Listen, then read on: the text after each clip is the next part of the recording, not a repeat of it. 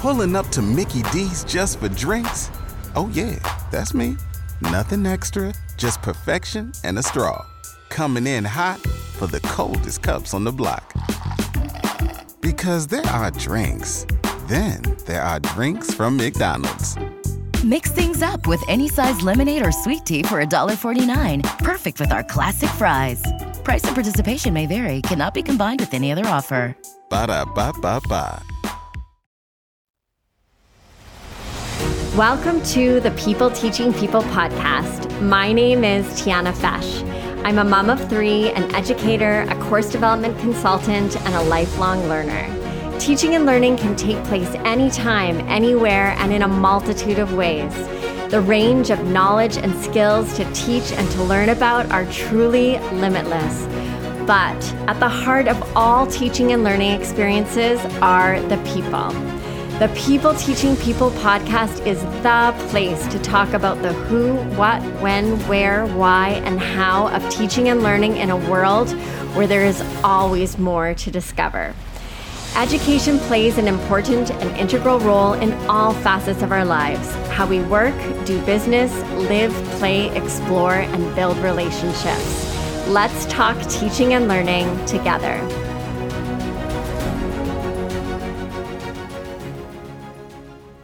Welcome to the People Teaching People podcast. Joining me on the podcast is Alayne Lebsack. While her work could be categorized within fashion and lifestyle, the core of what Alayne Joy does is about cultivating authentic relationships based on integrity, respect, and openness. A born and raised Calgarian, Alayne has always had an interest and love for style and fashion, often disregarding trends and rules, but rather focusing on what she loves and loves to wear. With two boys and a hilarious husband of almost 12 years, Alayne believes in living a joy filled life of intention and following your heart. Being a personal stylist and personal shopper was always in the back of her mind, but it took many different career paths until she felt like it was time.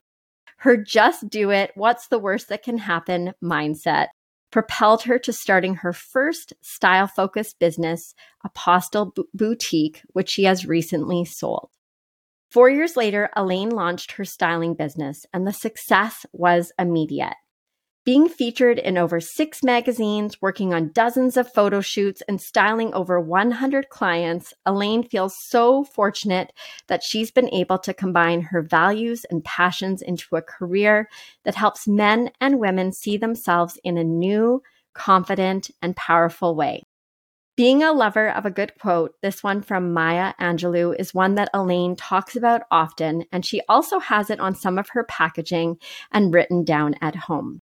My mission in life is not merely to survive, but to thrive, and to do so with some passion, some compassion, some humor, and some style.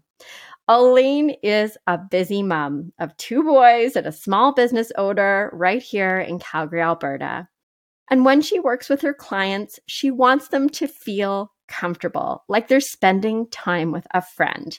And that's exactly how I felt in my conversation with her we talk about what is really meant by the term personal style, finding your personal style, styling tips and tricks, and how relationships are at the core of the work that Alayne does with her clients.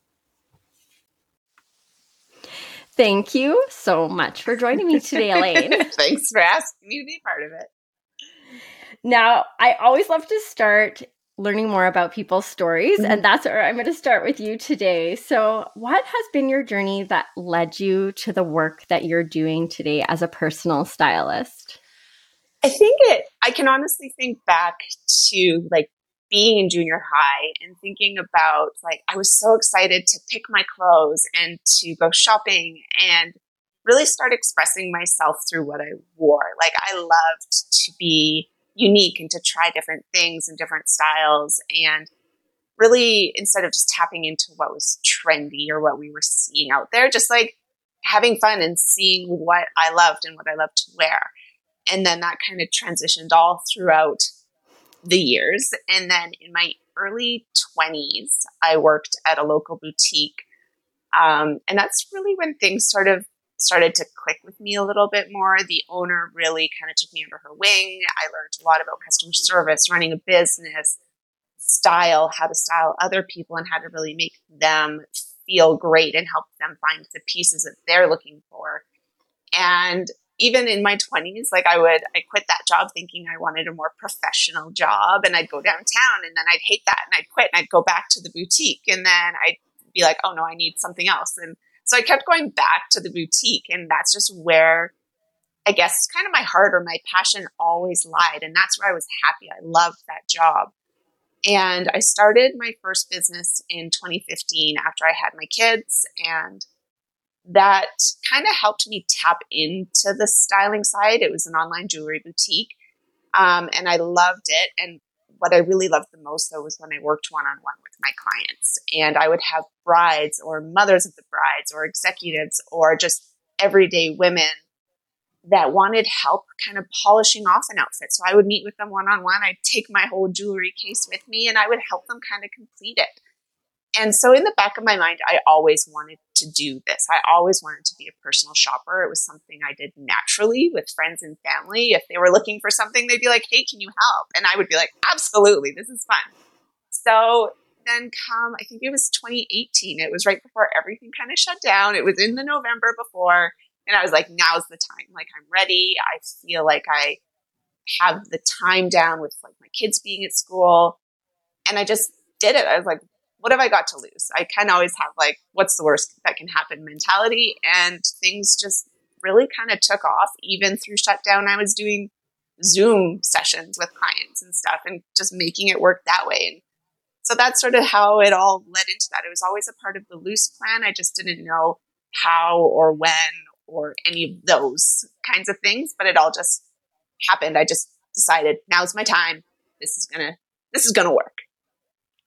It's so fun to look back, isn't it? And kind of see how those pieces and experiences and things and people that are a part of our journey lead us to where we are oh, today. Oh, totally. And it's one of those things that it's like you don't obviously realize at the time that like, okay, well, these are the steps that are leading me to this spot. But there are so many people that helped get me here. But it's just looking back, I'm like, I feel like the best businesses and the happiest people come from doing what you already naturally do, what you already love to do, and then you just make that a job. I don't know if that's a thing, but I feel like it's a thing. Like if you're already doing it and you already love it, you should just do it. Make it a job. People are going to tap into that and they're going to appreciate it too. So, yeah. I think when you can find that connection between doing what you love and what you're good at right. and turning it into a job that's just a perfect combination totally yeah it's so true i agree now some people might think of personal style just as simply being the clothes that you wear right. but uh, what does personal style mean to you I find style is so much more than what you wear. Like if I take two clients and I put them in the exact same outfit, they're going to look so different, not just because of their bodies, but that plays into it, but it's how they stand, how they move, how they hold themselves, and kind of even how they polish off an outfit. Like, does that one woman tuck in her shirt? Does this one wear jewelry? Like, all of those things kind of play a part. And it's all kind of leads back to, I think, like your life experiences. Like, I feel like the way you were raised or who raised you and what their style was, that kind of plays a role in it, whether you liked it or not. If, if you're like, oh, that she was terrible, you're going to kind of go the other way or your travels or your cultural experiences it all plays in like if you think about somebody who's really well traveled and has like gone to all these other places you can kind of tell like they kind of bring that in often i find with like the jewelry or just things that they wear, our experiences all kind of play a role in that, but also the way that we feel plays a role in the things that we choose, the way we feel about ourselves, our moods of the day, and all of those things. Um, it all reflects in the things that we wear and what our personal style is, how we do our hair, how we do our makeup. All of those things play into it. So many different pieces, absolutely. Yeah. And I love how you talked about um, that experience piece and how even that plays into uh, the style that we ultimately develop. Now, totally. a common problem that I have experienced is um, with the clothing piece of personal style is I'll look at the clothes in my closet mm-hmm. and think, I've got nothing to wear. and I know I'm not um, sometimes a- alone in this struggle. So, what would be some of the most common questions that you get asked or the common challenges that people experience when it comes to their personal style? Yeah. So, that I hear that all the time. Like, you walk into a closet and you're just, you're like, ugh, I don't like it. And I think that probably comes into play because we don't have the understanding about what our style is. When I work with clients, we talk about, you know, what is your style? What do you love to wear and why? But then it also comes into like, what's your lifestyle? So we need to find that connection point between like lifestyle and your personal style. Cause I mean, I love sequins, but I'm not going to wear like a sequin top to school pickup. So maybe I can get that for a special occasion, but to fill my closet with it doesn't make sense. Um, so we need to find that connection point. And that kind of comes into play when we talk about like your body. So when I work with clients, I always get them to create a Pinterest board or to send me photos of outfits that they like. And then we can talk about how to make that work for them because I can look at an outfit on a celebrity and then I go try it on. I'm like, no way, like not a chance. But there's a way to make it work for my body that in a way works for their body in their own way, if that makes sense. So it's kind of learning and understanding what works for your body, what works for your lifestyle, and the pieces that you love and finding that connection point.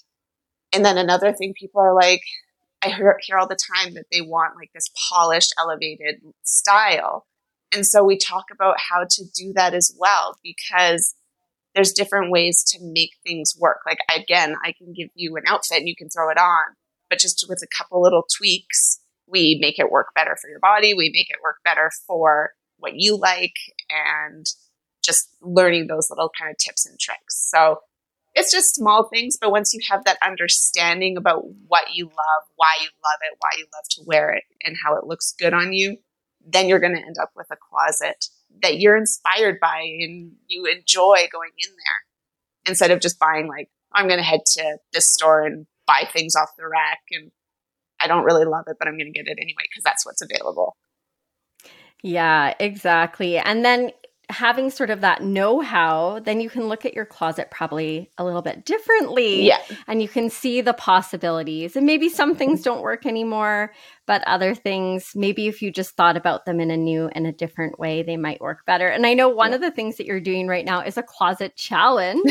Do you want to talk a little bit about that? so the closet challenge really came from that idea of I have nothing to wear. Like I hate my clothes. So each week, I send participants um, a new challenge to do. And it's a way for them to do their own kind of closet edit. So I do um, wardrobe edits with my clients. It's more condensed. We do it in an hour and a half or a two hour time frame. But what the whole idea of both a wardrobe edit and the closet challenge is for you to go through each piece individually. You really look at it. You determine, like, hey, does this even fit me? Like, do I even like it? Is it in good condition? Um, when I work with clients one on one, I find out like, where do you want to be after our time together? Like, what do you hope to get out of our time together? What are your kind of style goals? Like, where do you see your style being now and where do you want it to be? And then when we go through their closet, it's like, hey, well, does this align with what you even want? And if it doesn't, it's something that can go because we want to be able to have clothes in our closet that we love and we love to wear.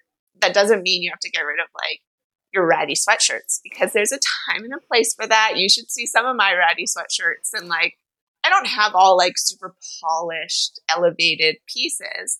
There's a time and a place for everything, but we still need to enjoy wearing it. And so we kind of go through everything and that goes back to like our life experiences is something that's so interesting to me when I do wardrobe edits with clients and we go through each item every item, like legit has a story.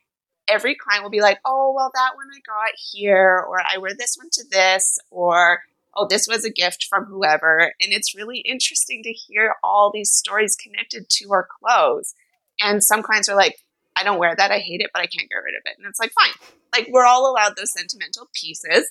Um, but yeah, it's really interesting. So I want clients and everyone to have a closet that they enjoy so that you can walk into your closet and you're like, say you go in with your eyes closed, you can grab anything and know that you're going to like it and that it works for you. It works for your body. It works for your style goals, I guess. And just feel that excitement again about the things that you have.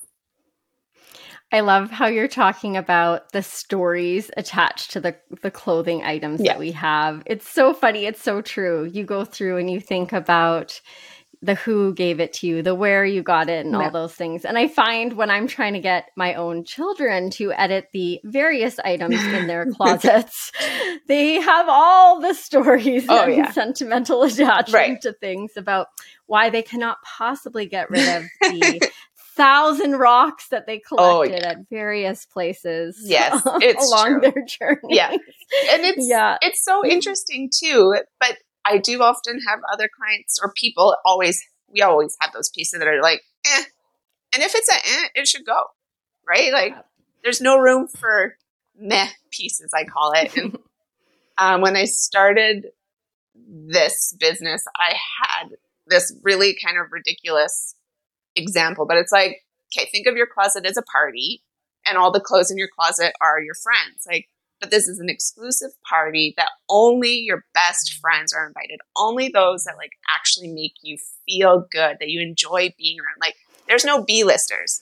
We don't want the B-listers that like maybe they come in and like stir up a little drama or they're boring or whatever. We don't want B-listers. So we only want the A-listers because there's no room in our lives or in our closets for the B-listers. We only want those that actually like really make us feel good and that we like and that we like to be around. So that's sort of another way of putting it. And when I tell clients that, they're like, oh, okay. Yeah, right? Like, yeah.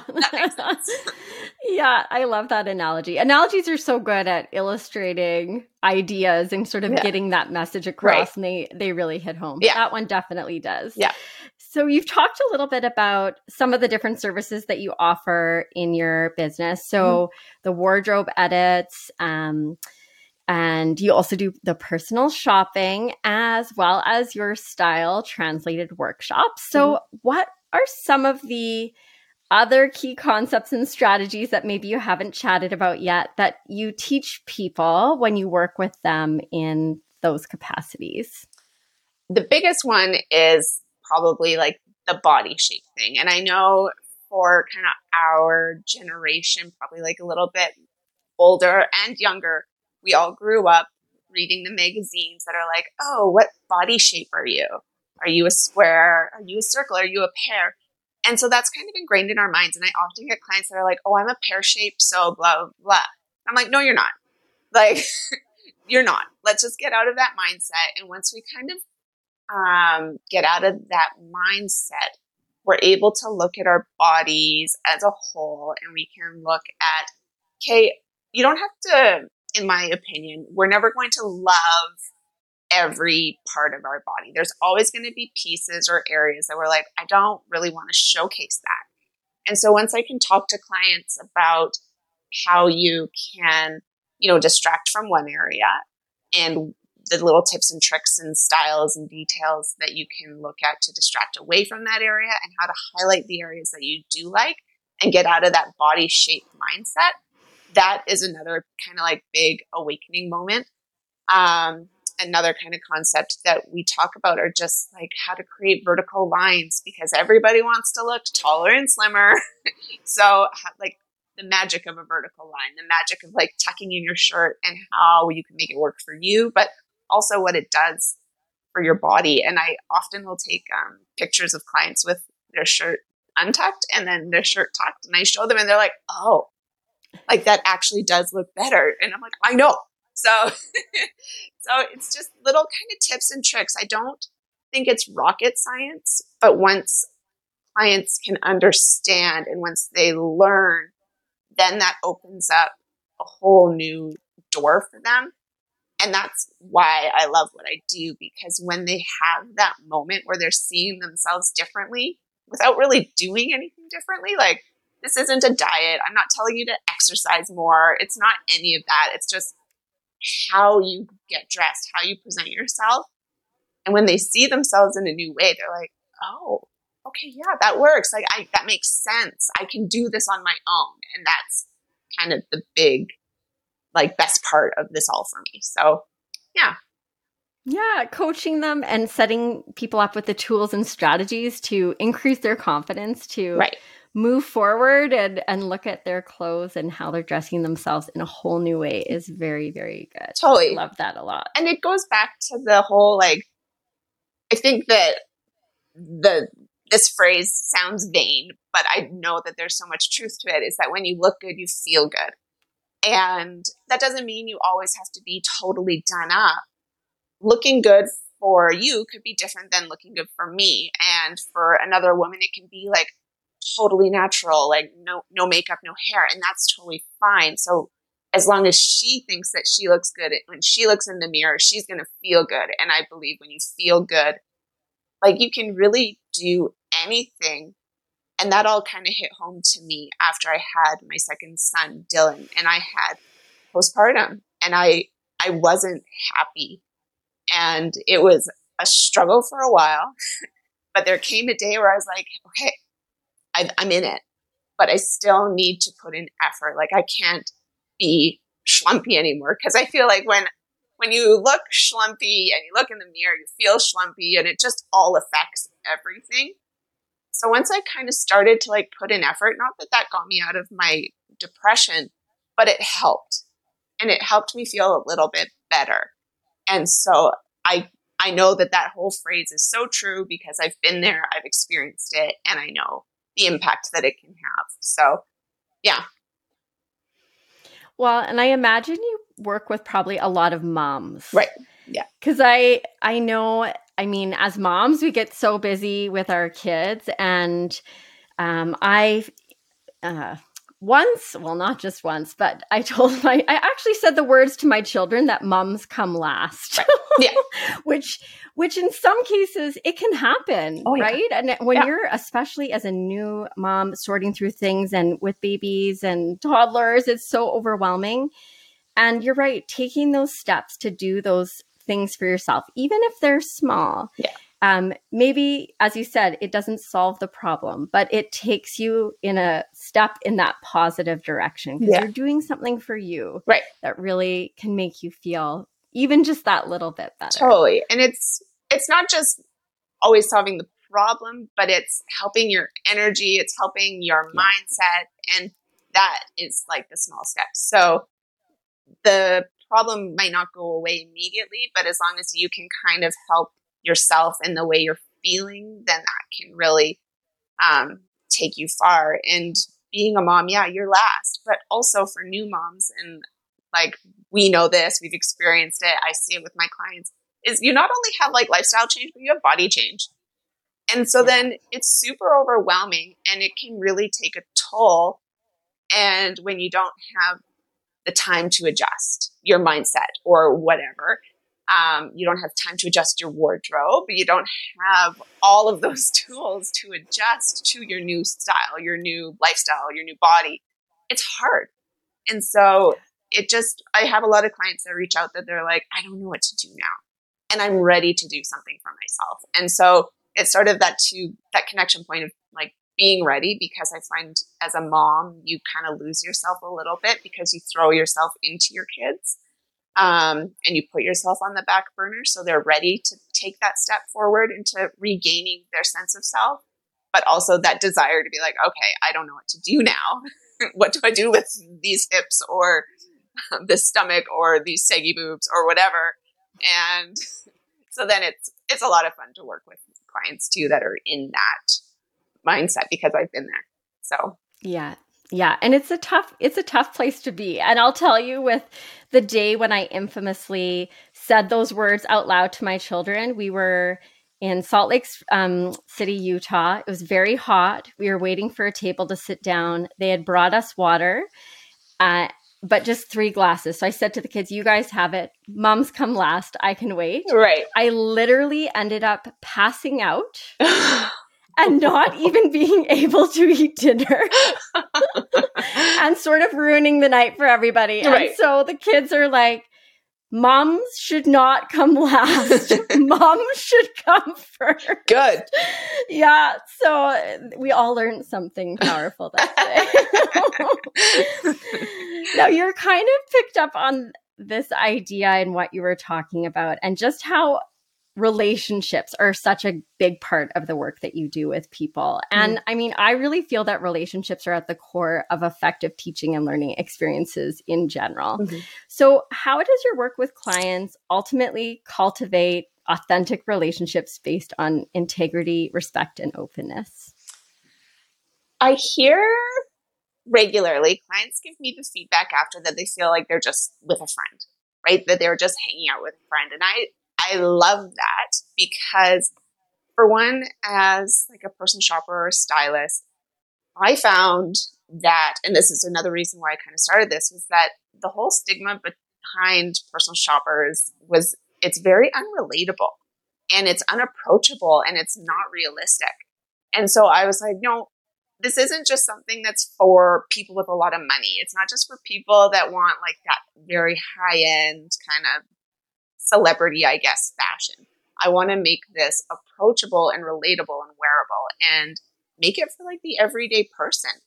So I love when people tell me like, I, just felt like I was with a friend. I'm like, well, good, because it's supposed to be fun. And I think also growing up with the show What Not to Wear, people think I'm going to be like Stacy London and kind of tear them to shreds and give them this whole big humbling moment. But that's not what it's about. Like, I'm not there to kind of take you down a notch. I'm here to build you up to help you understand a little bit more and to teach you and to take you, oh boy, to where you want to go.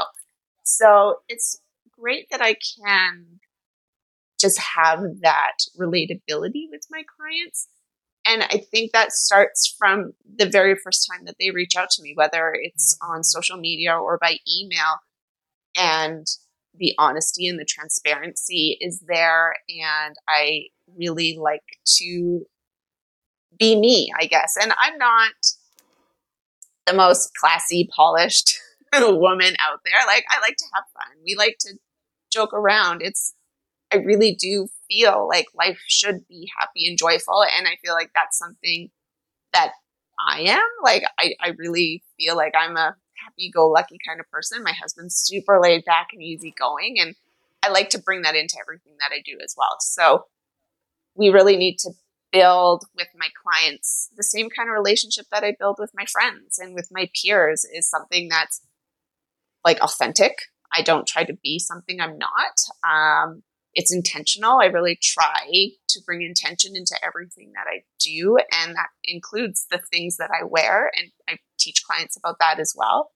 Um, and just that kind of respect. I respect you, you respect me. We're going to talk to each other kindly. if if you don't, I'm going to tell you and we'll start again. But yeah, it's really super relational because I know for clients to be open to me coming to their closet, that's a big thing. Some people, even like a friend of mine, she was one of my first clients and she's like, I'm really nervous about this. And I was like, why? And she's like, I don't want you to like come in and judge. I'm like, I'm not going to judge you. Come on. Like, and it was super, it was fun. We had a great time but I understand it's an intimate thing and it can be scary to have someone come into your home, but then come into your closet. Like, who goes into your closet? Very few people. So it's, um, I understand the discomfort that can come with that. So I really want it to be a comfortable thing. And it's just, I want to make it fun for everyone.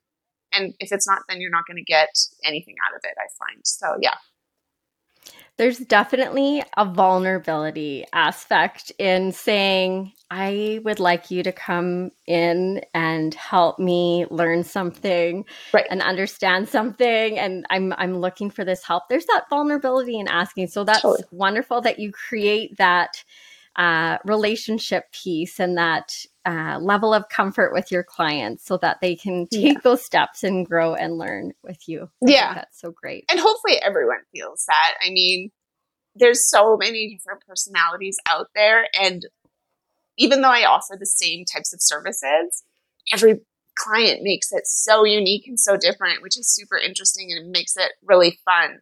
So it's kind of learning about different people as well and how to engage and how to teach and how to work with you in a way that's effective for them because not the, the same things don't work for everybody. So, yeah. Yeah, it's fun you can have the exact same kind of five steps of your process, but it's going to look so different oh, with yeah. one person versus another versus another. Right. Yeah. exactly. yeah.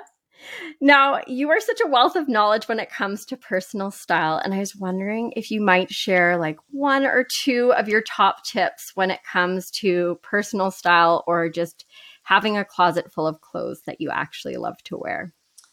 So I think when I work with clients, the first thing they do is I have a getting to know you questionnaire. And that's just a series of questions that helps both myself and the client get on the same page with like where they're at and where they want to go. And I do this in my workshops as well. And one thing is I get everyone to give me like three words to describe their current style. Like where how would you describe your style now? And the words that I get are sometimes very funny. Um, but then I also get them to give me three words of where they want their style to be. So if anyone can do this at home, like what are your three words to describe the way you dress now? How what's your style like? But where do you want that to be? And then when you're going forward, whether you're editing your own closet, whether you're doing the closet challenge or you're going shopping, if you can remember those words and you can look at each item and be like, okay, which style does this represent? Like, does this represent old me or does this represent the me that I want to be? Like, and if you can use that kind of as your guiding line, those are your style goals. Those three words that you want to use to describe yourself or that you want others to use to describe you. If that's your guiding point, if that's your goal, just use that, hone in on it, and go with it. And those words can be applied to any kind of outfit that you have. So whether you're working in an office and you need to be more professional or business casual or formal or casually, you can still associate any word that you come up with to those um, outfits. So, one of the things that I've noticed on your social media is that you're often showcasing Canadian fashion brands and local boutiques. Mm-hmm. And so, why is showcasing and shopping Canadian and local brands and businesses important to you? There are so many reasons why I love and really do try to support and feature and showcase local. Like, for one, I owned my own local small business. And so I kind of have that insight of what it takes to run a business, the difference that it makes when people support me, um, the difference that it makes to my family, but then also working at that boutique in my 20s, I, I saw that side of it too. And I really do believe that small businesses do everything better, like from customer service to the care that they have for their staff and for their clients and for one another the pride and the passion that they have for what they do. And it's like none of that can be matched. Um, I also have worked in retail at the mall. So I've kind of seen both sides of things. And I know that the small business, local business side of things is so much better. And even just the quality of the clothing and the variety of styles that they offer is different. Like, I don't want to shop big box stores because I don't want to own the same thing as millions of other people. So I, I appreciate the quality. I appreciate the service. I appreciate the variety and the unique options that are there. Um, it's just, it's all so much better. And then there is the idea and the concept of keeping the money in your own economy because it not only supports the individual staff member that works there or the boutique owner or the designer that is there, but it supports their families, but it also supports their communities, which then supports your city and your country. And it's just kind of keeping it there. I feel like these big box international businesses and stores, they don't need more. They, they just don't. so they're getting enough. I want to support small as much as possible. Again, there is a time and a place. Even Amazon, I'm like, well, I can't boycott Amazon because they're still employing people that live here. They're still supporting families. There's a place for everything, but as much as much as possible, I like to keep it local. I like it to keep it Canadian as well. So, yeah. yeah. And there sure are some amazing small businesses and small business owners with incredible stories. And um, it's been great to learn about a lot of those through the work that you do. I've, I've really enjoyed that. Now, giving back is has been a foundational cornerstone of your business. Mm-hmm. And I curious, what have you learned through giving back, and what do you hope that others might learn as well through your giving back initiatives? Yeah, with so when I started Apostle, the online jewelry boutique, from the get go, like one of the first things that I built into that business was a portion of every purchase is going to go to support a different charity organization. And I had people that were like, you shouldn't do that yet. Like, as a new startup, that takes money away from the business. But I was like, well, it's kind of why I'm doing the business as well, though. Like, it's just important to me. And it's just, it's how I was raised. It was instilled in me as a young kid. And the importance of it never left my mind or my heart. So I do fully believe in giving back.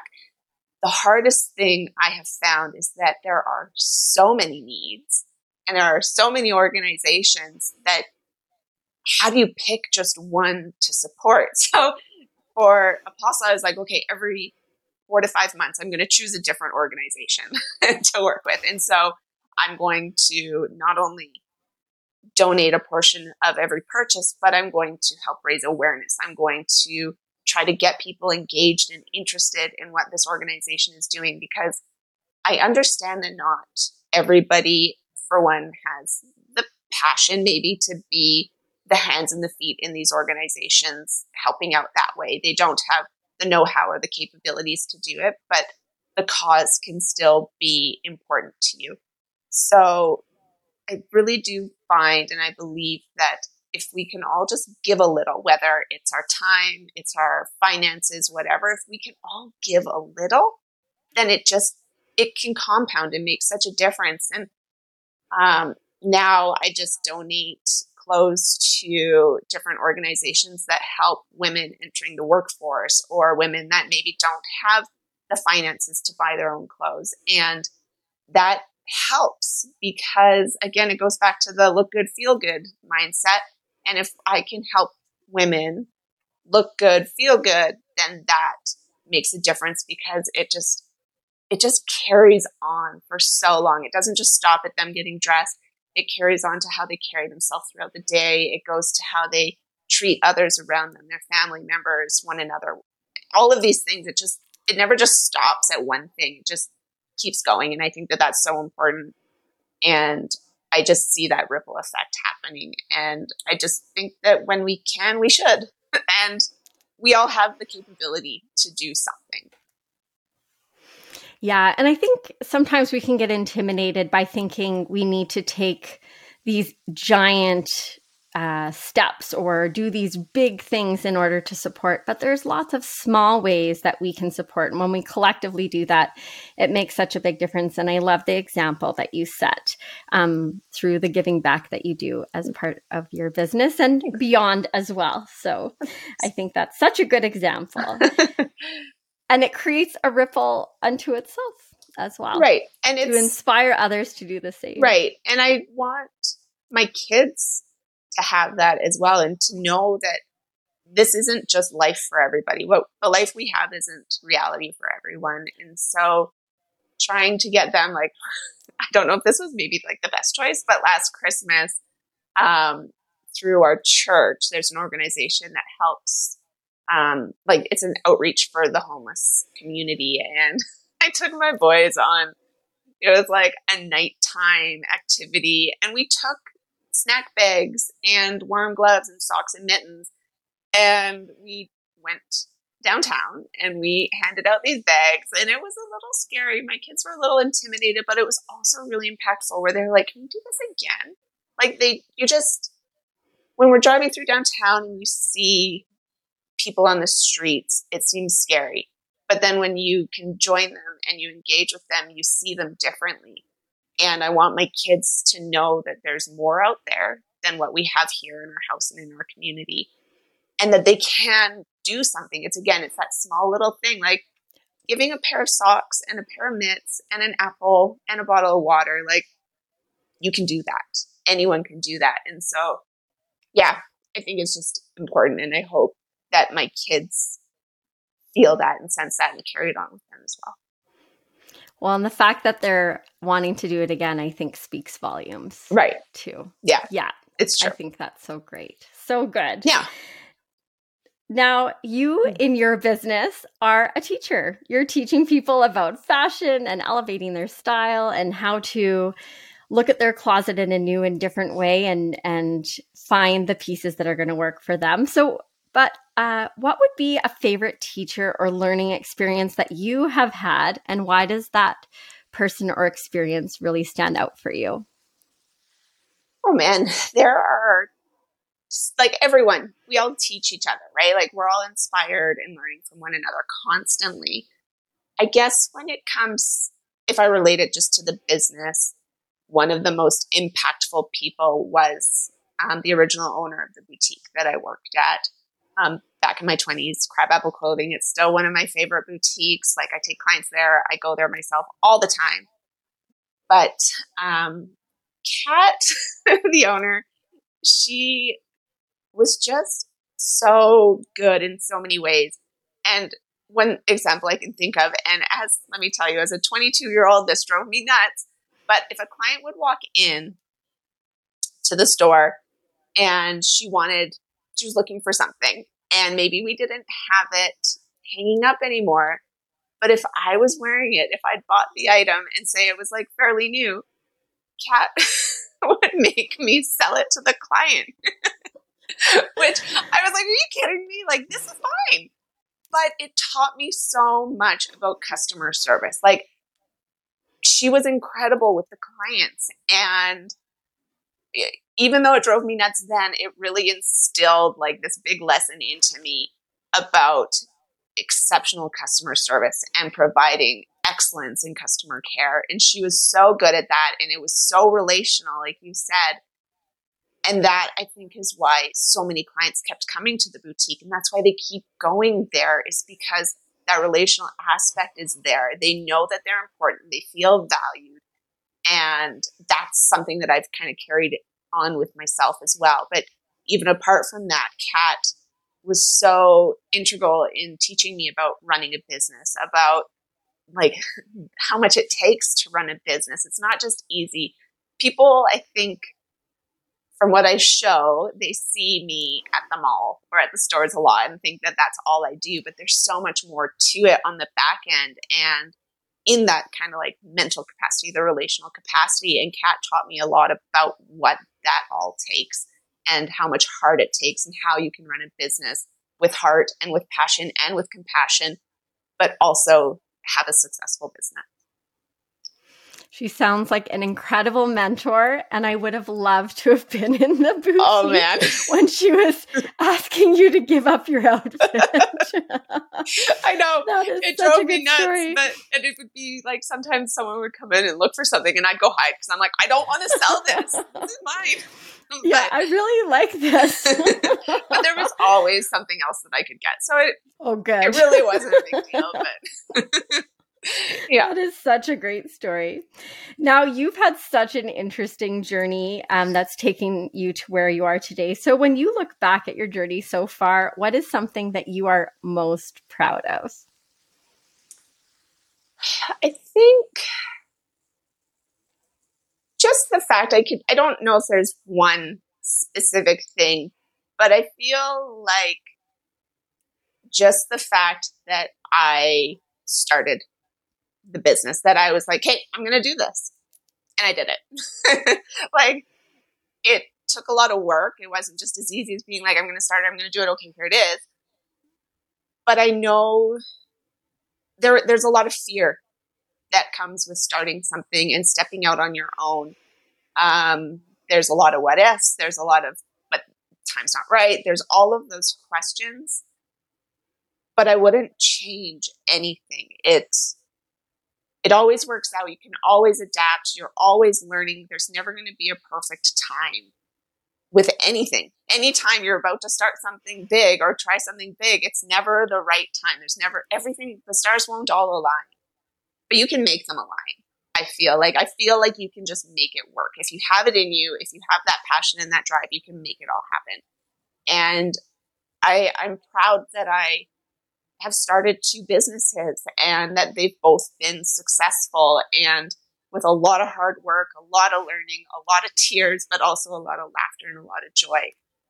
It all just, I made it work. I learned as I went and I wouldn't change it for the world. I think it's, it's important to me. It gave me joy and it continues to give me joy every day. So I think that is something that I can say that I'm proud of.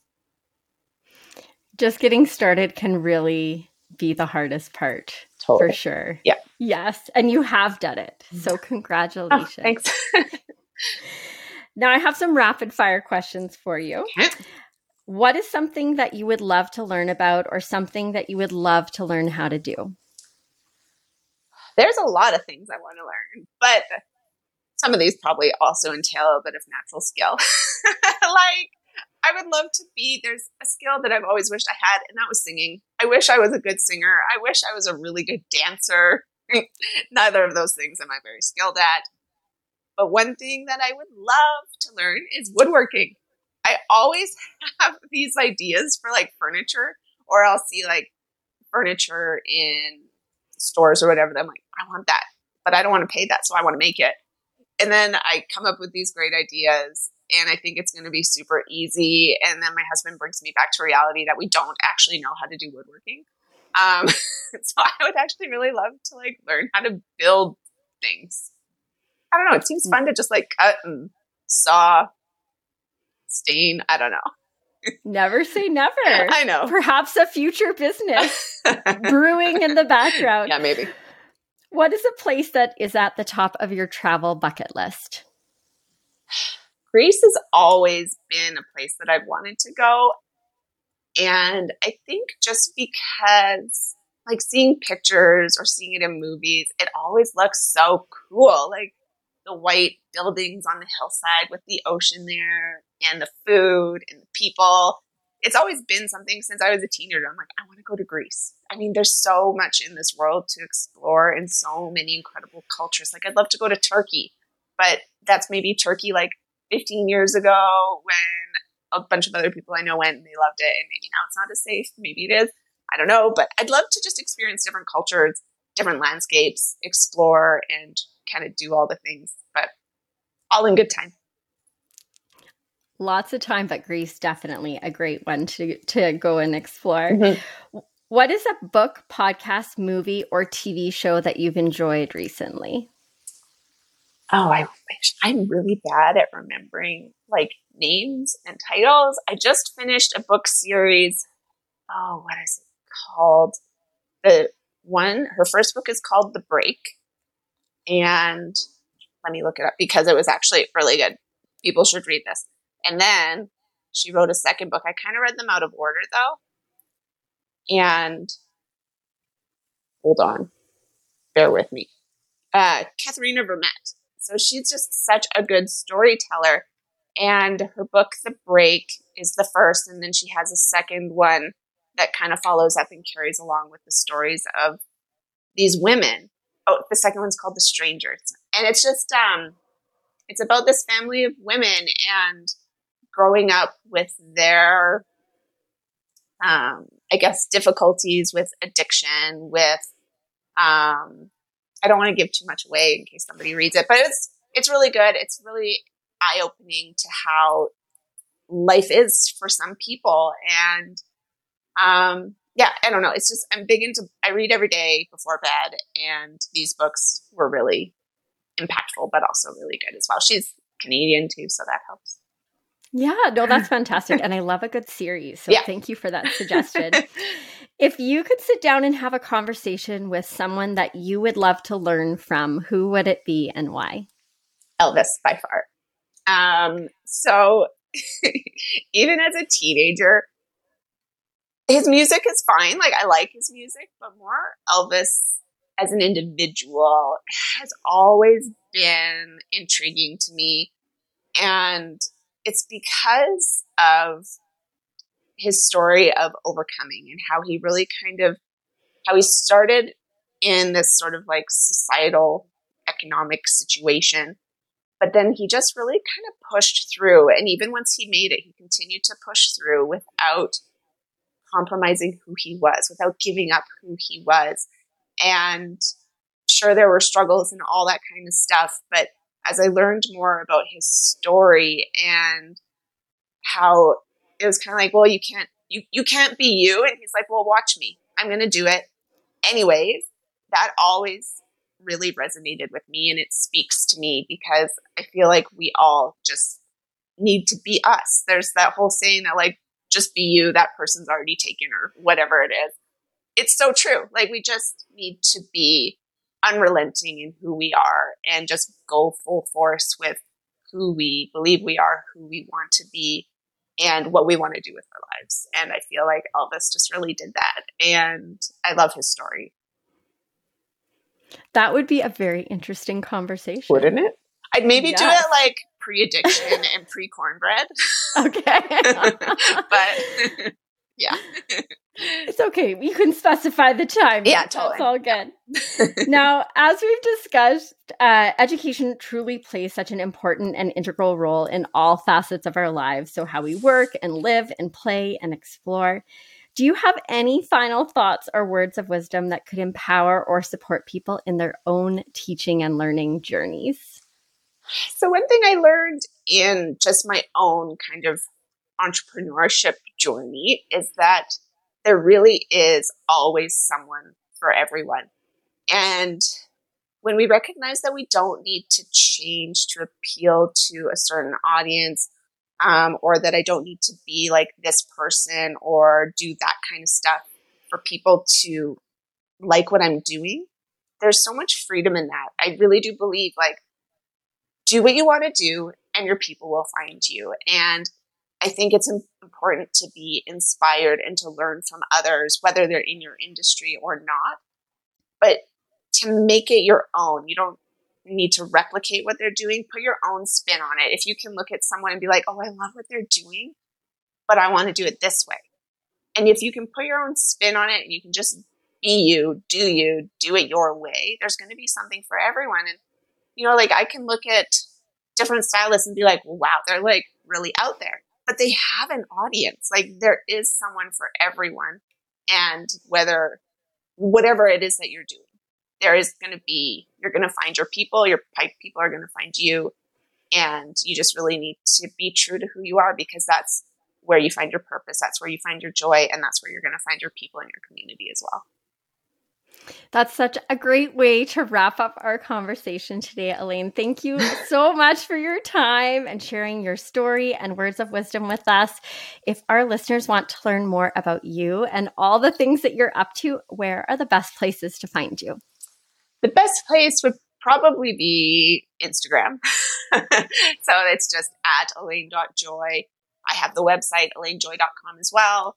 I am on Pinterest, but not really super active on there. So those are probably the best two places. Instagram is where I share all the things with like my family, my kids, my work, all the things. People get a real good sense about what's going on here. So it's a lot of fun to share that with the community as well.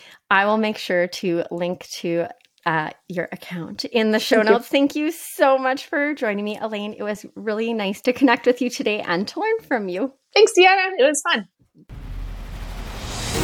Thank you for listening to the People Teaching People podcast. I'm your host, Tiana Fesh. You can find me on Instagram and Facebook at Tiana Fesh and on my website, tianafesh.com. I would love it if you would subscribe to, rate, and review this podcast. Your feedback and support are so appreciated. See you next time, where we will continue to explore all things teaching and learning together.